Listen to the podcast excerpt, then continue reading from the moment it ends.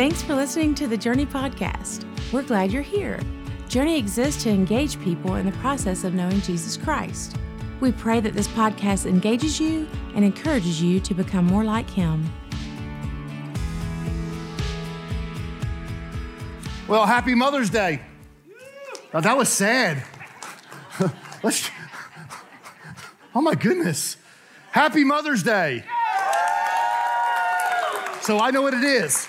You're so tired that you can barely raise your voice from being a mother. You know, it's funny. I actually worked on something this past week because I know how much you do as mothers. And so what I did is I wrote a job description for you guys, okay? Y'all want to hear it? Like it's really a good one, okay? So let's let's go through this. You have served as cook, nurse, counselor, policeman, clothier, gardener, interior decorator, photographer, secretary, educator, financial planner, cheerleader, spiritual advisor, chauffeur, seamstress, telephone operator, and maid and boss of the entire free world, right? That's what you do. That's what you do. Thanks. Hey, actually, what I did this past week is I asked some of my closest friends to help me with a survey. And what we did is we did a survey of all, like just a bunch of people, and I have the top 10 things that they said about what their mother had taught them. And I, I want to share this, if you don't mind, for just a few minutes. Uh, the first one is this My mother taught me about religion. How many people say, Yep, that's, that's a good one? Okay, well, hold on a second. When I spilled something on the carpet, she instructed me, You better pray that stain comes out of that carpet. taught you about religion. How about logic? She taught me, my mother taught me about logic from her uh, uh, decisive words because I said so, that's why, right? How about this one? Foresight. My mom taught me foresight.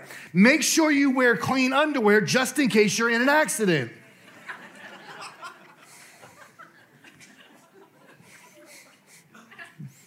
My mother taught me irony. Keep crying and I'll give you something to cry about. Anybody hear that one? Yeah. How about this one? My mother, none my mother didn't do any of these things. She may be watching online right now.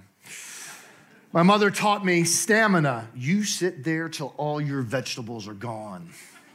How about this one? My mother taught me about weather. It looks as if a tornado swept through your room. How many people have heard that one? Or how about this one? Do you live in a barn? How many people have heard that? Yes. Uh, my mother taught me about the circle of life. I brought you into this world and I'll take you out of it. Uh, my mother taught me about behavioral, behavioral that word with a B, modification. Stop acting like your father. Lots of head shaking right there, like, that was us. My mother taught me about envy. There are millions of less fortunate children in the world who don't have a wonderful mom like you have. Number 10. This is one I wrote. I learned about legacy. I learned about legacy from the three most important women in my life. My mom, Pat Smith, who, like I said, is probably watching online right now, or hopefully she's watching online. I learned about legacy from Gina's mom, Miss Linda, Mom Linda. I've learned about legacy. As a matter of fact, if you were to come over to my house, which I don't want you coming over to my house, not all of you at one time at least, there is a there's a prayer that's up on the wall that 30 years ago I learned because of being with their family. Gracious Lord, pardon our sins, accept our thanks for these and all the many blessings in Christ's sake. Amen. It's a legacy that she's left. And we go through our whole life and we think through that and we pray it all the time. And we'll probably pray it today. When Gina's mom and my family come over to our house this afternoon, we'll probably pray that prayer. And then from Gina, I've learned legacy too. I've learned what she and how she's instilled in our three daughters a sense of destiny, a sense of purpose, a sense of plan, and a sense of protection. That word legacy is really a cool word. It's, it's, it's, it's, about what we learn and how we learn it. It's what we leave behind. That's legacy, directly or indirectly. However, it is, that's, that's what a legacy is. Um, a couple years ago, I was doing a funeral service, and um, I'm not trying, uh, trying to be morbid or anything on Mother's Day, but a, a normal funeral service would look something like uh, a preacher would get up and he would say a few say, say, a few kind words, and they would read a scripture or two from the Old Testament, New Testament, and then they would pray.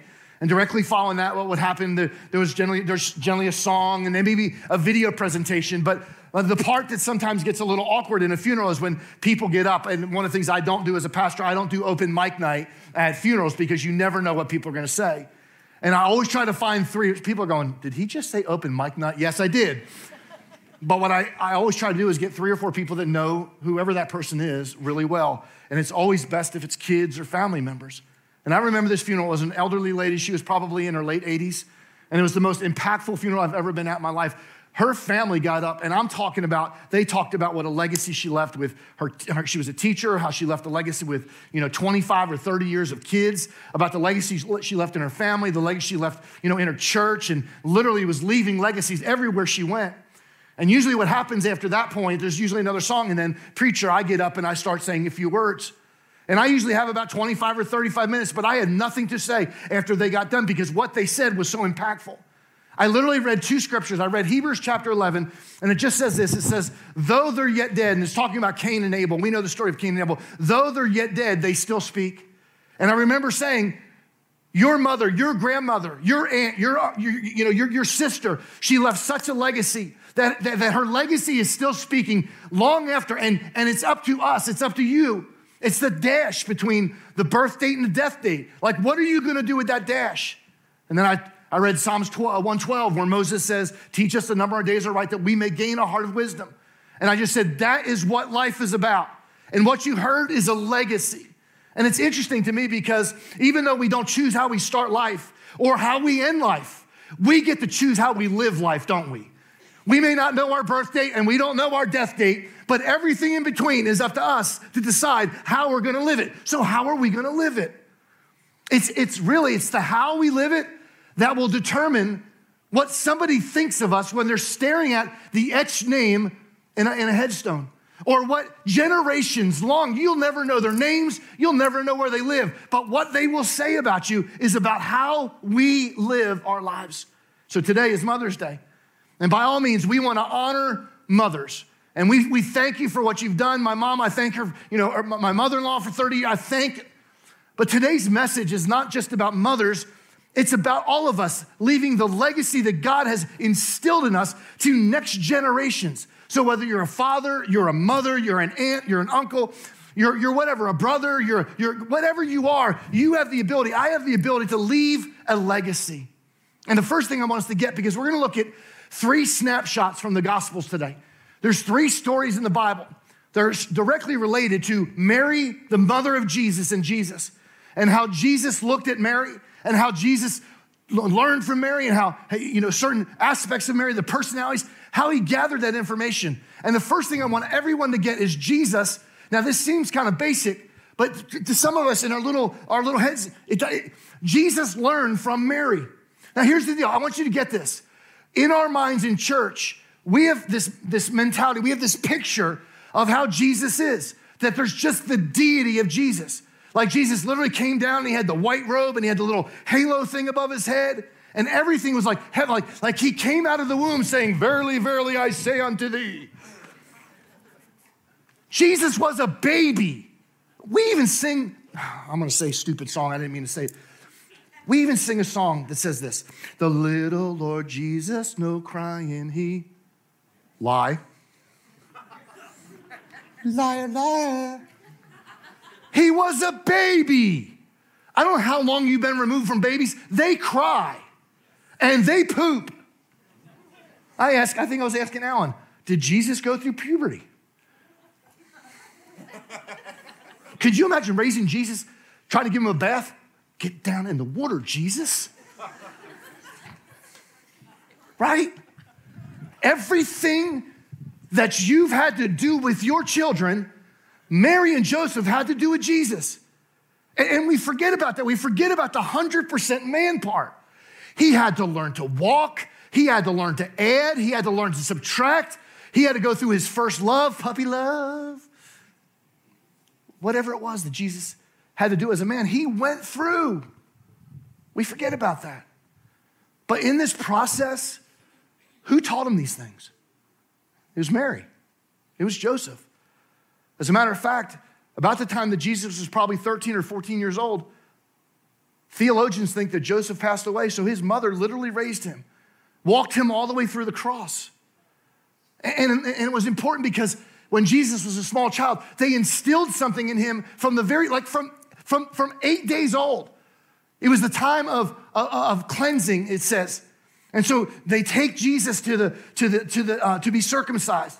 Luke chapter 2, verse 22. Think about the foundation. And when the time came for their purification, according to the law of Moses, talking about circumcision, they brought him up to Jerusalem to present him before the Lord. So at eight days old, he was in church. You heard, if you were here last week, if you didn't hear it, go back and watch it. My, my, one of my kids um, works here at the church, and Lindsay was on the far side of me. And I didn't even realize this dialogue happened until actually Ellen said something to me afterwards. I was talking about, I said, I said, so when did you start serving? She said, we've been here all our lives. Like we've, we've been serving since we were little, little kids. And I said, because we have to, right? We have to. And you know what I realized? It's not because we have to.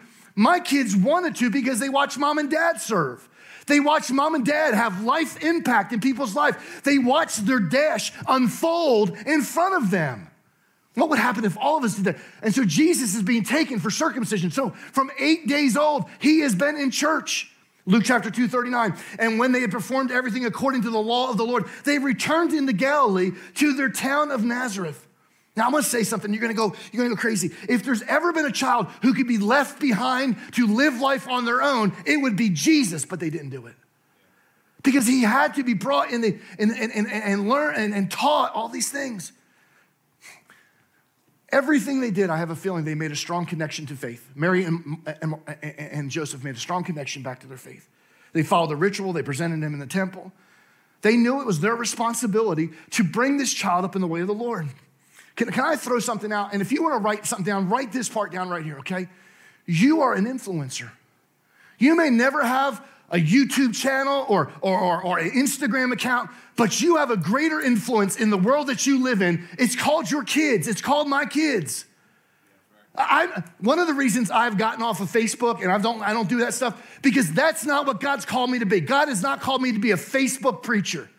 But you know what God's called me to be? A Declarator of the gospel of Jesus Christ, a husband to my, my, my fantastic wife, and a dad to my three kids. That's what He's called me to be. I could spend all day long worrying about what I'm gonna write on Facebook, or I could be actually living some of it out. In our world, what happens is we forget that we're the greatest influencers in our kids.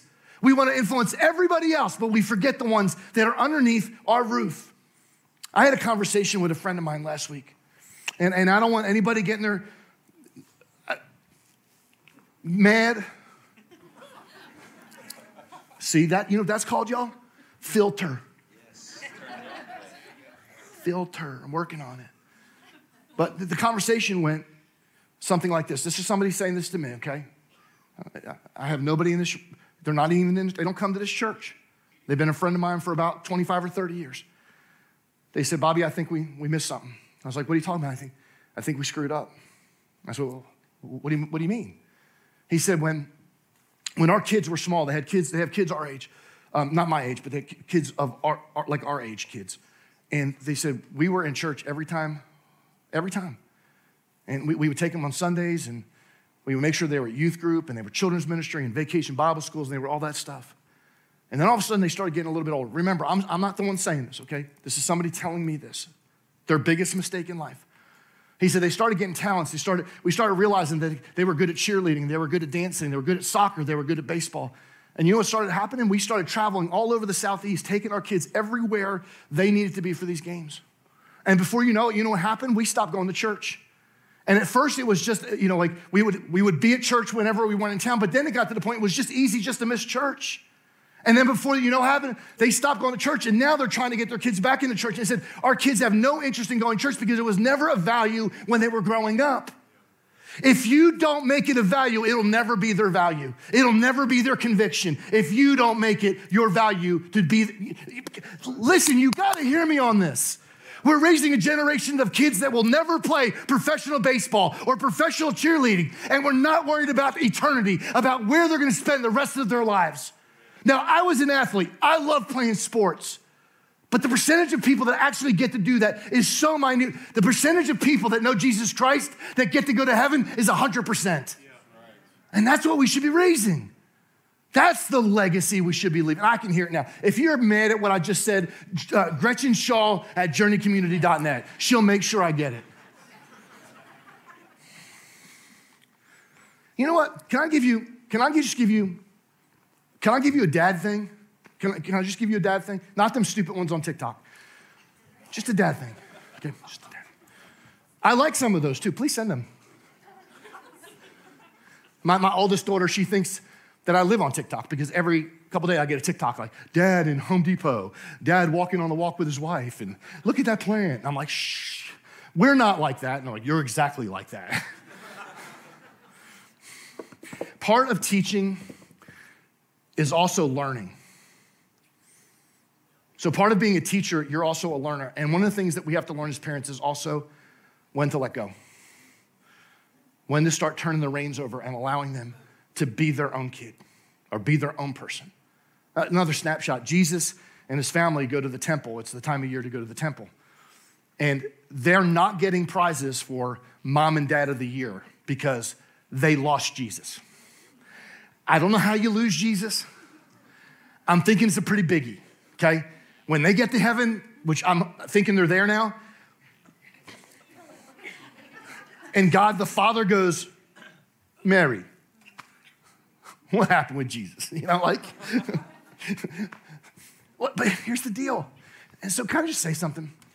A 12 year old in that culture is a lot different than a 12 year old in this culture, too. A 12 year old in that culture was one year from being a man. A 12 year old in this culture is still wearing a helmet when he rides his bike. He still has to be told to brush his teeth, and he doesn't know that he needs a shower. Hey, recovering youth pastors, middle school students, 12 or 13 years old, they stank. Stanky, stank. Like, that's why I got out of ministry, out of student ministry, because kids stink. It wasn't anything else. Love preaching the gospel, love, right? That's why you're an executive pastor. That's why you're, because kids stink.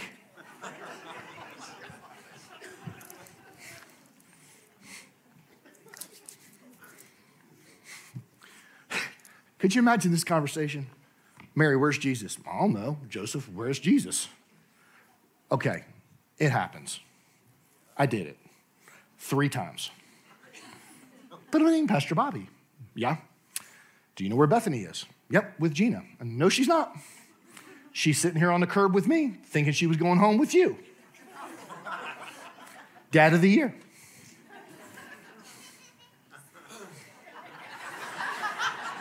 Whose kid's that? Out. I hope you never get left. hey, you want to hear something really cool? So he's in the temple. They find him, and he's in the temple. And this is what he says. You want to talk about wins? These are two wins right here. This would be fantastic if our kids said this to us one day, or your kids said it to you one day. So Luke chapter 2, 48 says, When his parents saw him, they were astonished. Wouldn't that be amazing? That when we look at our kids, we can go, man, I'm astonished. I'm astonished at what great, you know, citizens. I'm, I'm, astonished, I'm astonished at what a great man. I'm, I'm astonished of their, their level of faith that they have.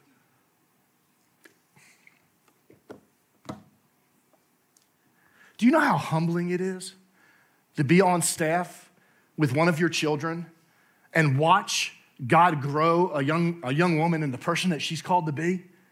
Like there's times I've just, and I love it when people go, You did such a great job. I don't think we did anything.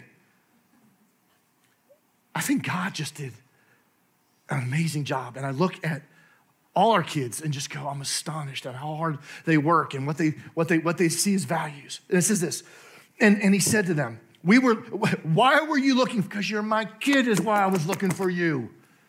Why were you looking for me? Did you not know that I was and I must be in my father's house. I can't get out of there. I know there's something different about me, I just haven't put my fingers on it yet. And so, not just the natural riding the bike and walking and talking and subtraction and addition, Joseph and Mary were instilling key spiritual values in the, in the Jesus. And it says in verse 51 and he went down with them to, uh, and he came to Nazareth and, uh, and and was submissive to them. And his mother treasured up all these things in her heart. Verse 52 And Jesus increased in wisdom and in stature and in favor with God and men. So there was even something lacking in Jesus on this side of eternity that he had to grow in those things. And his mom and dad were the ones that were called to do those. They had to loosen their grip, though.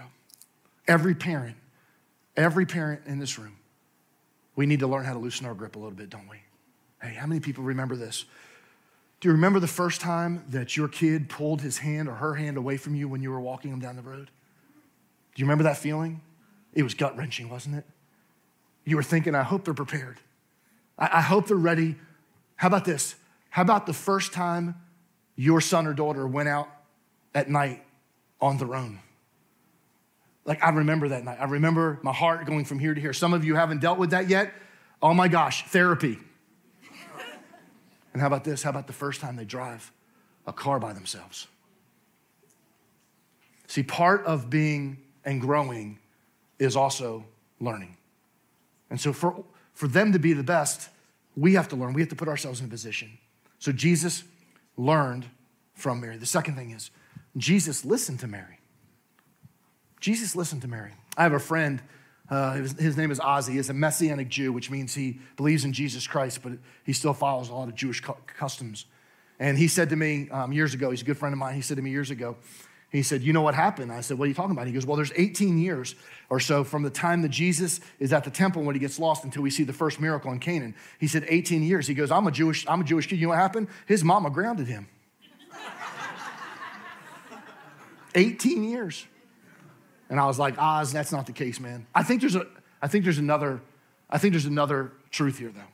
And if you have a Bible, I would really like for you to go to this. If not, it's going to be on the side screens. But it's John chapter 2, verse 1. And it's a big block, and I'll, I'll read it first and I'll go back and kind of break it down. It says, On the third day, there was a wedding at Cana in Galilee, and the mother of Jesus was there. She, Jesus also was invited to the wedding with his disciples.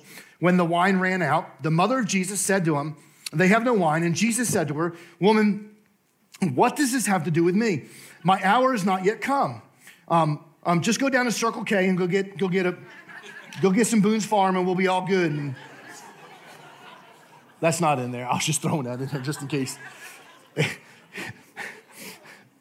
Welcome to Journey. Um, his mother said to his servants, Do whatever he tells you. Um, now, there were six stone water jars there for the Jewish rites of purification, each holding 20 or 30 gallons. Jesus said to the servants, Fill the jars with water. And they filled them up uh, to the brim. And verse 8 says, He said to them, Now draw some out and take it to the master of the feast. So they took it out. And when the master of the feast tasted the water now became wine and did not know where it came from, though the servants who had drawn the water knew the masters of the feast called the bridegroom, and watch this, and he said to them, Everyone serves the good wine first, and when people have drunk freely, then the poor wine. But you have kept the good wine until now. I gotta stop for a second, okay, because this has nothing to do with the message, has nothing to do with Father's Day, Mother's Day, has nothing to do with Christmas or Easter. But there's a really cool truth right here that I, I think we need to get, okay? It's really, really important. So, what would generally happen in customs is they would bring out the good stuff, and when everybody was drunk, they would bring the cheap wine in, and they would just like let everybody have it, and everybody was happy to have a good time. What he's saying right there is it was the cheap wine that started out with, and the wine that Jesus just made out of the water from the clay jars was actually better than what was originally there. Now we go, we don't understand that, but there's a spiritual truth here. Let me just say I'll say it, and then I'll talk about it. This is the spiritual truth. I believe the best is yet to come in our lives. I believe God has saved the best for last. That our lives may be or seemingly like the Dasani water, but He's about to turn it into Dom Perignon. He's about to change us from the inside out. He's about to do something special in our lives if wait, because He saves the best for last. And He's still a God that saves the best for last. Somebody should say amen to that right now. In your life, it may be a disaster right now, but it's about to be a masterpiece. When you turn your life over to Christ, you may be battling addiction or problems or struggles or whatever you want to call them. I'm telling you, you turn them over to the Lordship of Christ, He turns it into a beautiful wine. That's the way He does it. Now let's go back to the story. This, the first signs, see, that's how my brain works. ADD, squirrel. Let's go back. The first of his signs, Jesus did in Cana and Galilee and manifest his glory, and his disciples believed him. Okay. The wine runs out of the party. No big deal. Just send somebody to Kroger, right? First of all, no Krogers. Secondly, it was a huge offense that if you invited people, who knows why they ran out? Maybe it's because they invited five more people. Jesus brought him and the four disciples, and then his mom was there, so six total. Maybe they drank the wine. Maybe I don't know what happened that day. But but it's a major offense to the point in some cultures, if you run out, death. That's how big it is. If the wine was not, that, that the, the caterer or you as the host, you as the bridegroom's parents, you are supposed to uh, supply all that stuff. And if you don't, you're an embarrassment. It's an embarrassment. So Mary comes to Jesus. Said they run out of wine. And he simply says, in effect, what does that have to do with me? And I love the one scripture says, woman. I'm like, whoa. Don't be messing with Mary like that. Now, in our culture, it's called an idiom when it, when it means one thing in one culture, but it really doesn't mean the same thing in another culture. So we, we have to understand the words. He's not saying that. What he's saying is, my time, I don't think it's ready. I don't think I'm ready to do this yet. It's not time yet. And I love what Mary does. Mary doesn't address Jesus, goes to the servants. You do whatever he tells you to do. If he tells you to take that water, those water that cleanse jars you bring them back and you have them things filled up. And we know the rest of the story. So the water turned into wine. And so, what truth is that for today? It's a huge truth. Mary saw something in Jesus that Jesus himself didn't even see yet. Think through that. That Jesus, the Son of God, was still 100% man in that body in that moment. He didn't know what he was supposed to do. And the God of the entire universe, the one that he gave the child through a virgin, the one that pondered in her heart these great things. Could you imagine that? Can you imagine the pondering in her heart? Over and over again, we see it two different times in scripture where she pondered. We see it when he's at, she's at the cross. She's looking at the cross and she's pondering those things. I believe she's pondering all the promises that the angel of the Lord had given her. That your, your son is going to be a Messiah. Your son's going to do, he's going to walk on water. He's going to, he's going to raise uh, the, the dead. He's going to heal the sick. And so in her mind, she's going through all these things, but Jesus didn't even see it yet. It wasn't until that moment, and I don't know how it happened, did Jesus go, Thanks, mom. Like I didn't see it yet, but thanks. Because I imagine that miracle, because a lot of theologians think it was a useless miracle. I think it was a miracle to get the ball started in the miracles that Jesus was going to do in his life. And it was his mom, which I then leads me to the third thing. And this is the big one. And some of you are going, listen, my kids are out of the house, and man, I want, you know, hey, here's the deal. Most of us still have moms. Most of us still have dads. And, and, and just put this on pause for a second. You may ha- have had the worst upbringing of everybody that's ever walked the planet. Can I tell you something? Break the cycle then. Break the cycle. The Bible says you're a brand new creation. The old is gone, the new has come. You are not what you used to be. You're not the cycle of what the bad things that happened in your past. You get to choose today, maybe, what you want to do, who you want to be, how you want to walk through life. That's your choice. Stop. Stop blaming everybody for rigid potty training. Get up on your feet and do what God's called you to do. Some of you are going, I can't believe he just said that. Somebody needs to say it. You are not what you used to be. You are more than a conqueror.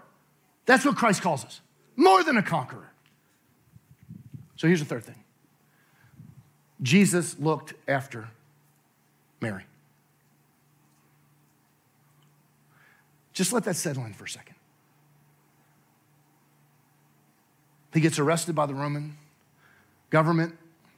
He's being paraded through the town, and mom's watching. Could you imagine that?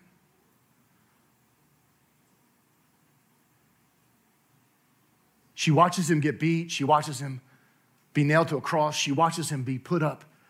And by the way, she's the only one there. Everybody else abandoned. All the other disciples, all the followers, they abandoned Jesus. It was mom. And in that moment, where, where he could have been extremely selfish and worried about him and him alone, he, he had such a love for his mother, his earthly mother. I don't think, when, when she was pondering, I don't think she was pondering this right here. He, he saw the distraught look on her face. He knew that the heartbreak that was happening. And in that moment right there, this is what he says to John. It's one of the most powerful things.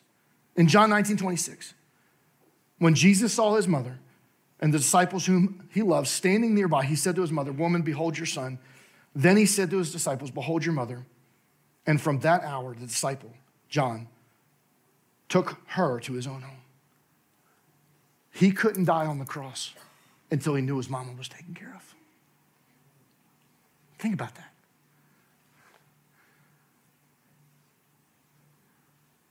Some of us in this room have aging parents, and I say us. And I can tell, I, I, I, can tell you how embarrassed I am sometimes of how I've, how I've been as a son. I don't know about you guys, but when I was 16, my dad was the stupidest guy that walked the planet. My dad's here somewhere. When I was 24, I didn't think anybody could get any stupider, if that's a word, than when I was 16 or 17. But somehow or another, my dad did. At 55 years old. You know one of the first people I call when I'm going through something or I need a question answered? I call my dad. I call my dad. And he doesn't always offer the right advice, I can promise you. But you know what I do know? He always has my best interest in mind. And he always does his best when he gives me answers. See, when you start to get my age, 40, 50, 60, 70, you start thinking about those things. You start thinking about aging parents. And one of the thoughts that's come across my mind a lot lately is I can never repay my dad, my mom, what I owe them. I can never repay Gina's mom, how she took me into a family, a Yankee boy into a Southern family. There is a God. They just wanted me around to see how funny I talked. Hey, say that word again. Shut up. In Jesus' name. Water. Tournament. Say that again, Bobby. But you know something? I can never repay them, but I should try. I should try. I should try to tell them how much I appreciate everything they've done for me. And how I wouldn't be standing on this stage right now if it wasn't for my dad hearing the call of God in 1988 to move his family from New Jersey to Grovetown, Georgia. If he didn't accept the call to start another church, I would never be standing here right now. That's legacy. He may never preach a message on this stage, but through his kids and his grandkids, he's preaching messages every week.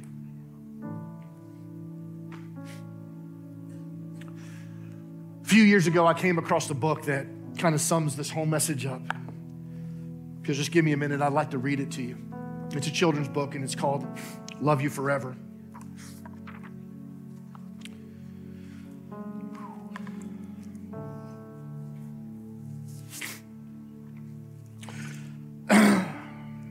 Mother held her new baby and very slowly rocked him back and forth, back and forth, back and forth.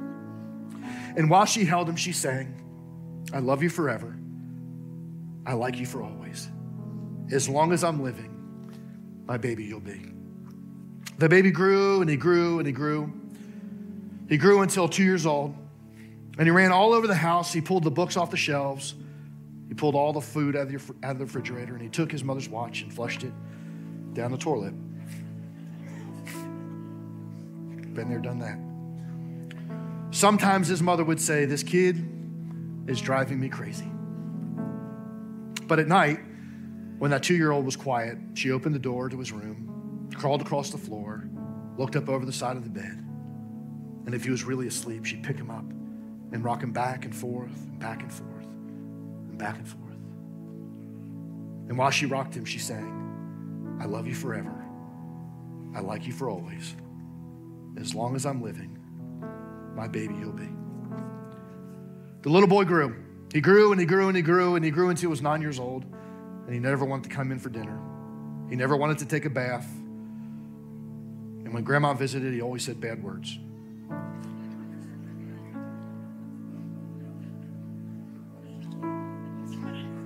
Sometimes his mother wanted to sell him to the zoo. But at nighttime, when he was asleep, the mother quietly opened the door to his room, crawled across the floor, looked up over the side of the bed, And if he was really asleep, she picked up that nine year old boy and rocked him back and forth, back and forth, back and forth. And when she rocked him, she sang, I love you forever. I like you for always. As long as I'm living, my baby you will be. The boy grew. He grew and he grew and he grew and he grew until he was a teenager.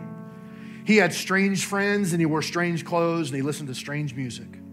Sometimes his mother felt like she was in the zoo. But at nighttime, when the teenager would fall asleep, the mother opened the door to his room. He crawled across the floor and looked up over the side of the bed. If he was really asleep, she'd pick him up, that great big boy, and rocked him back and forth and back and forth and back and forth. And while she rocked him, she sang, I love you forever. I like you for always. As long as I'm living, my baby shall be. The teenager grew. He grew and he grew and he grew and he grew until he was a grown up man. He left the house and he got a house across town. But sometimes, on dark nights, the mother got into the car and drove across town. If all the lights in her son's house were up, she opened the bedroom window, crawled across the floor. I didn't write it. If that great big man was really asleep, she picked him up and rocked him back and forth, back and forth, back and forth. And while she rocked him, she sang, I love you forever. I like you for always. As long as I'm living, my baby you'll be. Well, that mother, she got older. She got older and older and older. And one day she called up her son and said, You better come see me because I'm very sick and I'm very old. So the son came to see her. When he came to the door, she tried to sing the song. She sang, I love you forever. I like you for always. But she couldn't finish because she was just too old and weak. The son went to his mother, picked her up, and rocked her back and forth, back and forth, back and forth. And he sang the song I love you forever. I like you for always. As long as I'm living, my mommy you'll be. When the son came home that night, he stood for a long time at the top of the stairs. Then he went into the room where his very new baby daughter was sleeping. He picked her up in his arms, and very slowly rocked back and forth, back and forth, back and forth. And while he rocked her, he sang, I love you forever. I like you for always, as long as I'm living.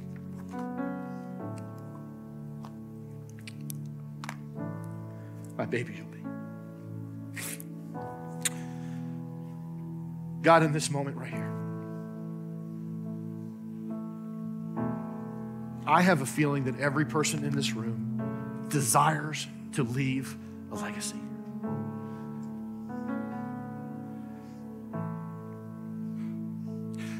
The first step that all of us, all of us have to take, and I think the legacy starter is the legacy of faith in you, Jesus.